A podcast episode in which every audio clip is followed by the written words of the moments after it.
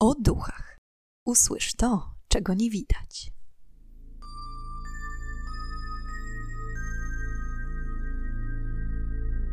Witam i pytam, czego dusza pragnie. Strasznie miło mi gościć Was na moim kanale.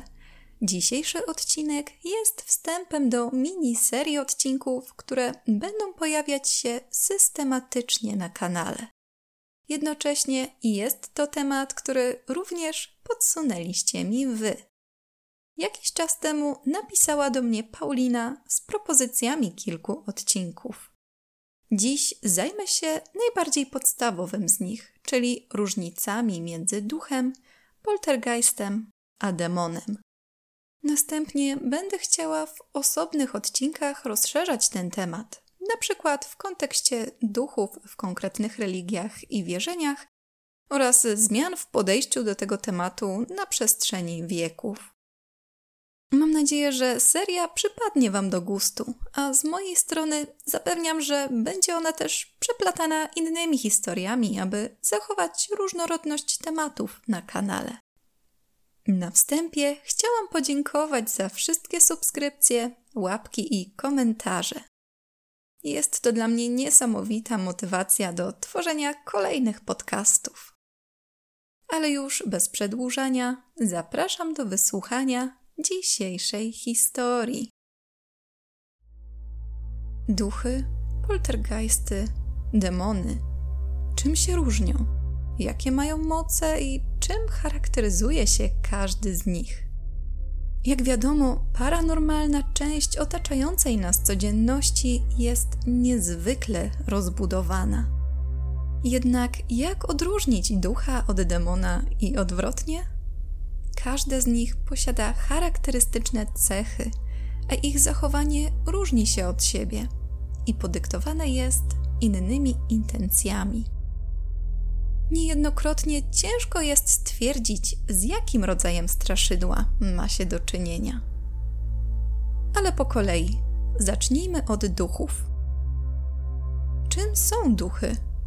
Duch w wierzeniach różnych religii jest inteligentną istotą, która za życia była człowiekiem i która po śmierci z jakiegoś powodu nie chce bądź nie jest w stanie odejść w zaświaty. Duchy, przez to, że znajdują się w innym wymiarze, potrafią komunikować się z żyjącymi ludźmi wyłącznie za pomocą medium. Swoją obecność mogą też próbować okazać poprzez gwałtowne zmiany temperatury, wydzielanie zapachów, raczej tych przyjemnych, czy ukazywanie się osobom żywym. Dlaczego duchy nawiedzają ludzi?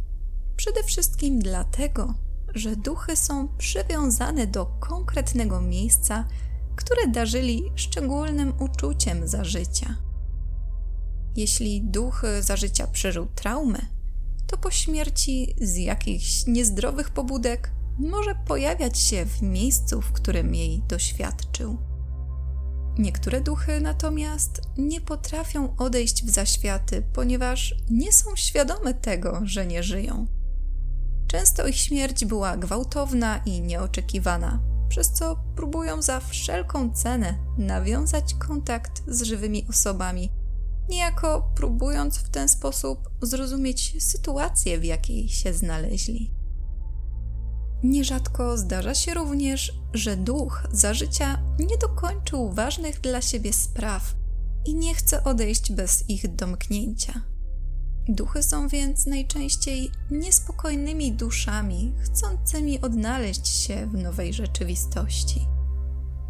Na ogół duchy są łagodne i nie mają złych intencji.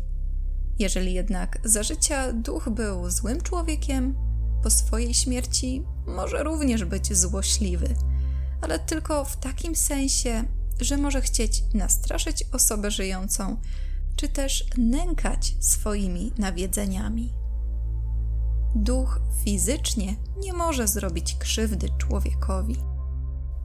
Osoby, które kiedykolwiek były nawiedzane przez duchy, przede wszystkim opisywały uczucie niepokoju, jakie im towarzyszyło, oraz wrażenie bycia obserwowanym.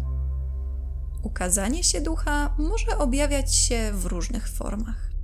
Jako całe sylwetki osób zmarłych wraz z ich ubiorem, które nosili na co dzień, ale może to być również biała mgiełka, nieregularny kształt, czy też widmo, półprzezroczyste lub czarne.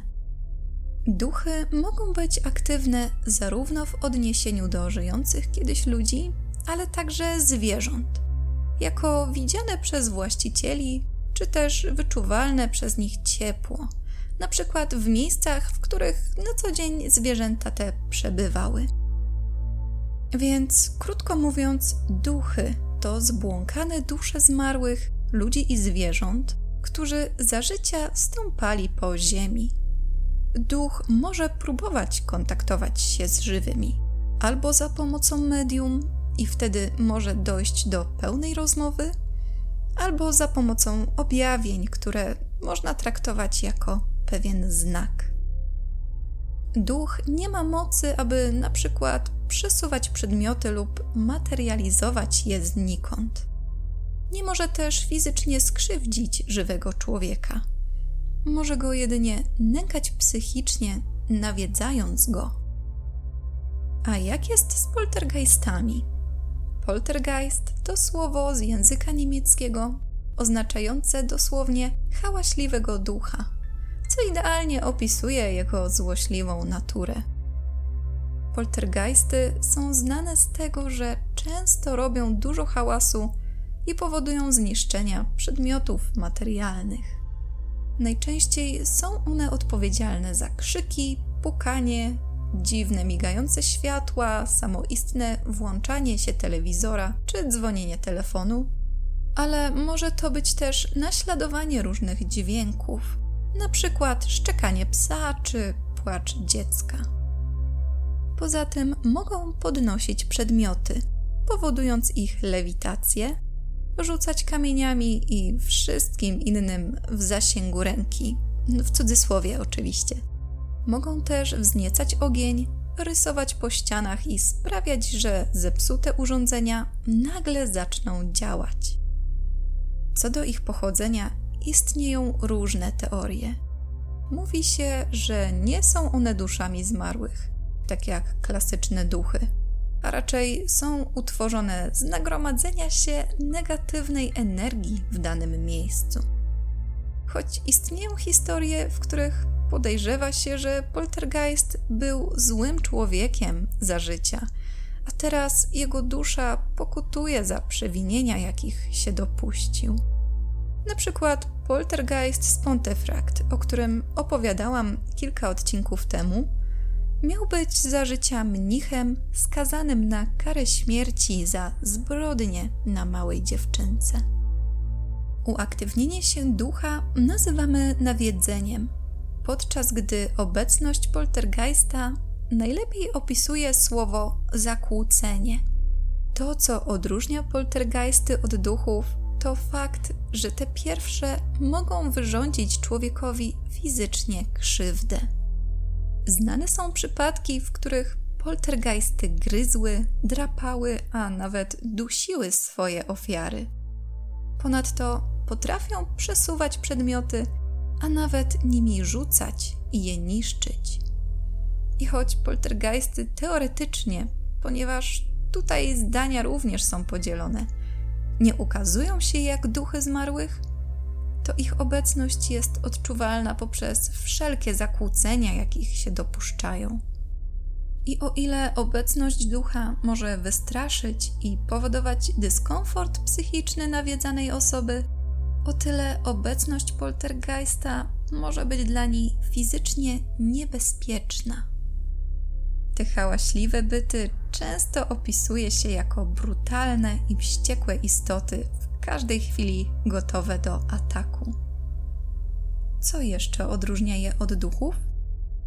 Duchy przywiązują się do danego miejsca i nawiedzają to konkretne miejsce. Natomiast poltergeisty podążają i dręczą osobę, którą sobie upatrzą. Przeważnie jest to osoba wykazująca silne, skrajne emocje, gdyż to nimi poltergeist się żywi. A im więcej w emocjach strachu, tym bardziej rośnie on w siłę. Dlatego też mówi się, że poltergeisty często uaktywniają się w domach zamieszkałych przez nastolatków. Okres dojrzewania przeważnie wiąże się z falą przeróżnych emocji, przez co stwarzają się idealne warunki do pojawienia się poltergeista. A dokładniej mówiąc, do uaktywnienia w umyśle nastolatka siły psychokinezy, czyli niczego innego jak przesuwania przedmiotów siłą woli. Oprócz nastolatków, aktywacja siły psychokinezy może dotyczyć również osób, które w przeszłości doświadczyły przemocy fizycznej bądź psychicznej, lub osoby aktualnie zmagające się z silnym stresem, np. rozwód czy śmierć w rodzinie. W tym przypadku nie ma się jako tako do czynienia z nadprzyrodzonym bytem, a jedynie zakłóceniami energii kinetycznej emitowanymi przez rozemocjonowanego człowieka. Inną teorią pojawienia się poltergeista jest ta mówiąca o złej energii pozostawionej w danym miejscu po jakimś makabrycznym zdarzeniu, najczęściej morderstwie. I to również jest różnica między nimi a duchami. Duchy nawiedzają te miejsca, bo miały z nimi związek za życia, a poltergeisty w takich miejscach się tworzą. Co ciekawe, bardzo często w takich przypadkach można spotkać się z sytuacją, że zarówno straszy duch, jak i obecny jest poltergeist. Hałaśliwe duchy również w odróżnieniu od klasycznych duchów ukazują swoją obecność falami i są to przeważnie krótkotrwałe zrywy. Może się zdarzyć, że przez kilkanaście dni poltergeist będzie dokazywał, aby na kolejne kilka miesięcy, a nawet lat całkowicie uśpić czujność żywego człowieka. Natomiast duchy są, póki nie będą gotowe, aby ostatecznie przejść na drugą stronę. Poltergeista niełatwo się pozbyć. O ile duchom można pomóc zakończyć dręczące ich sprawy i ułatwić odejście w zaświaty, na przykład właśnie za pomocą medium, to poltergeisty można próbować odpędzić, gdy odkryje się, na kim jego energia się skupia i pomóc tej osobie, na przykład poprzez terapię u psychologa lub zastosowanie hipnozy. I choć zazwyczaj aktywność poltergeista trwa krótko i znika samoistnie, gdy jednak nie daje spokoju, jest prawdopodobnie niezwiązany z konkretną osobą, a energią spowodowaną złym wydarzeniem z przeszłości, należy nakazać mu opuścić dane miejsce. Można również odprawić ceremonię oczyszczenia domu lub po prostu próbować zignorować dziejące się wokół rzeczy. Poltergeisty tworzą odrębną grupę istot w świecie paranormalnym, określaną również jako agresywne byty, podczas gdy duchy to byty bierne. Nie można ich zaliczyć ani do duchów, ani do demonów. I choć ich natura jest złośliwa i potrafią zrobić krzywdę swoim ofiarom, to jednak nie mogą zawładnąć niczyim umysłem i skłaniać do jakichkolwiek złych poczynań. Należy jednak pamiętać, że celem poltergeista jest psychiczne dręczenie ofiary, co na dłuższą metę może zagrozić życiu tej osoby. W moim odczuciu temat poltergeistów jest dość śliski, ponieważ istnieje bardzo dużo sprzecznych informacji o ich pochodzeniu, o tym, czy je widać, czy nie, oraz czy były ludźmi, czy nie.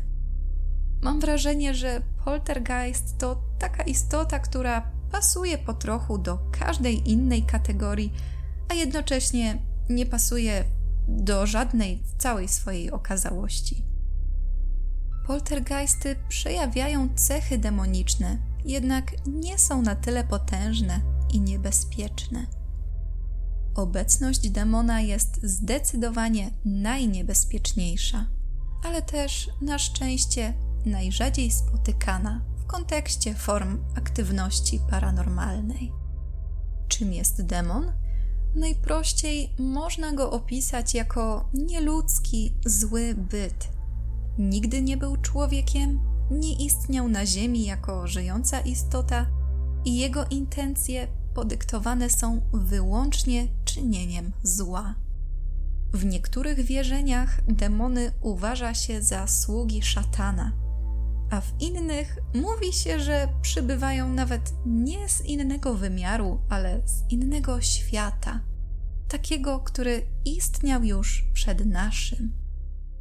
Demonolodzy twierdzą, że demony pochodzą z podziemi piekieł. Obecność demona początkowo jest niewinna i do złudzenia przypomina nawiedzenie przez zwykłego ducha. Dziwne uczucie bycia obserwowanym, nagłe spadki temperatury, tajemnicze kształty w kątach pokoju, poruszające się cienie za drzwiami. Następnie słyszy się stukanie, szuranie, szepty, przez co można odnieść wrażenie, że jednak ma się do czynienia z poltergeistem. To, co jednak odróżnia demony od duchów i poltergeistów, to fakt, że ich wygląd zawsze ma jakiś defekt. Na przykład zdeformowana twarz, brak oczu czy rozszczepione stopy. Zapach, jaki wydzielają, określany jest jako cuchnący, a ubrania w większości przypadków mają całkowicie czarne. Mogą ukazać się jako krzyżówka człowieka i zwierzęcia, na przykład człowiek z głową kozy. Demony są podstępne i często wykorzystują słabość osoby, którą obiorą za swój cel, gdyż celem demona zawsze jest zawładnięcie duszą człowieka i kierowanie jego ciałem w celu wyrządzenia krzywdy. Najłatwiejsze do opętania są osoby słabe psychicznie i łatwowierne. Dlatego zarówno w horrorach, jak i w prawdziwym życiu demony często uczepiają się dzieci bądź osób znajdujących się aktualnie w trudnej sytuacji życiowej. Za pomocą telepatii potrafią wejść w czyjś umysł i poznać największe lęki. Czytają w myślach, dzięki czemu mogą mówić to, co dana osoba chce usłyszeć i wykorzystują informacje przeciw tej osobie. Ponadto demony, w odróżnieniu od duchów i poltergeistów, posiadają umiejętność materializacji, przez co mogą być odpowiedzialne za pojawianie się różnych przedmiotów i substancji, często ektoplazmy i innych podobnych przykładowo do krwi lub smoły. Substancje mogą wyciekać z kranów, ścian czy spod podłogi i nie da się wyjaśnić racjonalnie ich pochodzenia. Częstym zabiegiem demonów jest również dematerializacja. Potrafią sprawić, że przedmiot zniknie i pojawi się w innym miejscu lub powróci do poprzedniego, ale po dłuższym czasie. Demony, podobnie jak poltergeisty, potrafią wyrządzić fizyczną krzywdę człowiekowi. Mogą drapać, popychać, a za pomocą psychokinezy przenosić i rzucać ciężkimi przedmiotami, tworząc realne niebezpieczeństwo. W porównaniu do poltergeistów, które potrafią niszczyć przedmioty, np. roztrzaskując szkło, zniszczenia demonów są bardzo precyzyjne nierzadko wytworzone w pewien określony wzór niemożliwy do powstania w wyniku działań naturalnych sił zewnętrznych. To, co potrafią demony, a czego nie mogą zrobić duchy i poltergeisty, to również wejście w przedmioty takie jak lalki, na przykład Robert i Annabel. Dzięki temu stwarzają pozory niewinnych duszyczek uwięzionych w zabawkach, ale potrafią również przyjmować postać ludzi i zwierząt bliskich osobie będącej celem ataku. Jeśli osoba ta jest na przykład aktualnie w żałobie, to demon może przyjąć postać osoby zmarłej, aby się do niej zbliżyć. Manipuluje i zyskuje coraz większe zaufanie, aby w ostateczności posiąść duszę tej osoby. Dlaczego demon chce zyskać zaufanie swojej ofiary? Liczy na to, że dana osoba w jakiś sposób zaprosi go do swojego życia, gdyż bez zaproszenia demon nie może zawładnąć duszą ofiary. Początkowo demony nie ujawniają swojego prawdziwego oblicza. Dopiero z czasem zaczynają je ukazywać, często poprzez nawiedzanie ofiary w snach, powtarzających się nawet co noc. Po pierwszej fali agresywnych ataków demon często odpuszcza. Jednak jest to tylko złudny spokój, dzięki któremu usypia czujność ofiary.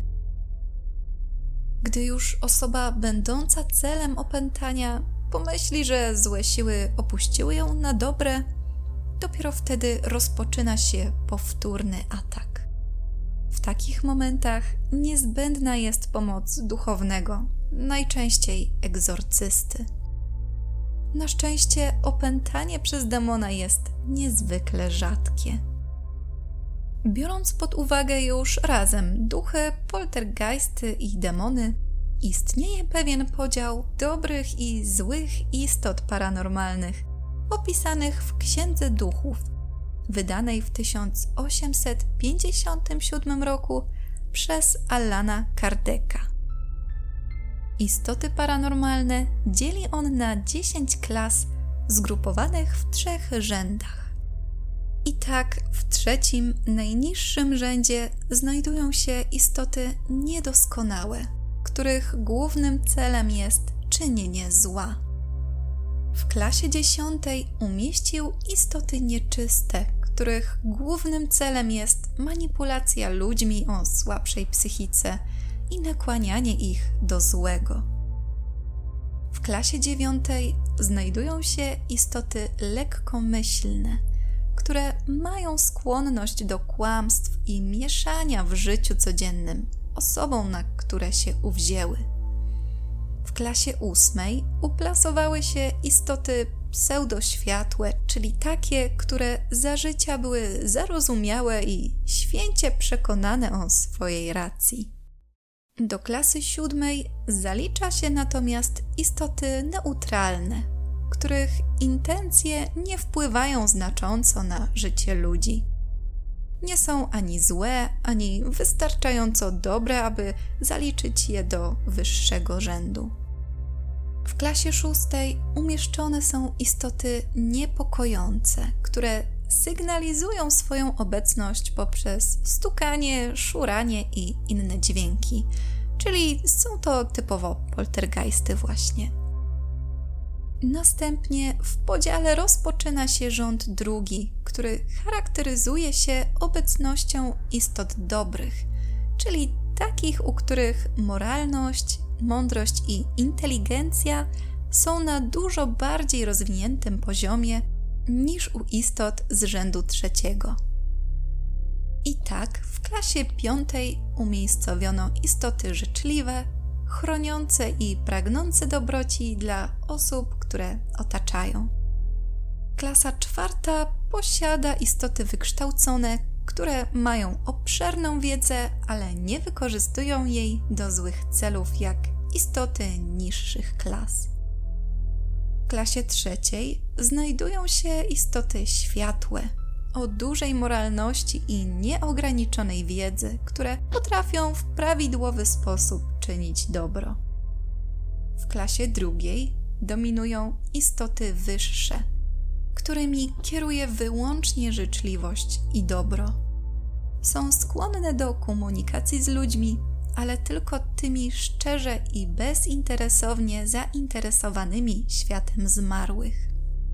Klasa pierwsza zalicza się do najwyższego, pierwszego rzędu, w którym znajdują się istoty czyste. charakteryzują się nieskazitelnością intelektualną i moralną. Przewyższają istoty pozostałych dziewięciu klas pod każdym względem. Podsumowując, duchy to zbłąkane dusze zmarłych, które z jakiegoś powodu nie chcą bądź nie potrafią odejść w zaświaty. Duchy można tylko widzieć. Nie posiadają specjalnych umiejętności, nie potrafią mówić bez pośrednika, ani w większości przypadków nie potrafią wejść w interakcję ze światem żywych. Poltergeisty są hałaśliwe i stwarzają niebezpieczeństwo, zazwyczaj poprzez rzucanie przedmiotami znajdującymi się wokoło. Powstają one w miejscach o historii pełnej cierpień, gdzie zła energia jest skumulowana. Mogą również powstać podświadomie w procesie aktywacji zdolności psychokinezy u osób z problemami emocjonalnymi. Teoretycznie poltergeistów nie widać i nie były one nigdy żywymi ludźmi, ale na ten moment zdania są mocno podzielone i można brać pod uwagę każdą możliwość. Natomiast demony to istoty stworzone z czystego zła, żywiące się strachem i obierające za cel zawładnięcie duszą człowieka. Najczęściej używają podstępu, aby rozpocząć proces opętania. Nawiedzenia przez duchy są najczęściej spotykane. Rzadziej doświadcza się obecności poltergeista, a opętania przez demony są niezwykle rzadkie. Na szczęście. I są to wszystkie informacje, jakie udało mi się znaleźć na temat różnic między tymi trzema rodzajami strachów. Możliwe, że coś pominęłam, więc jeśli posiadacie informacje, o których dziś nie wspomniałam, to śmiało piszcie. Jeśli również macie pomysł na jaki inny temat mogłabym nagrać odcinek, to również chętnie o tym przeczytam. A już teraz zapraszam Was na kolejny odcinek podcastu o duchach, w którym ponownie zadamy pytanie, czego tym razem dusza zapragnie. Do usłyszenia!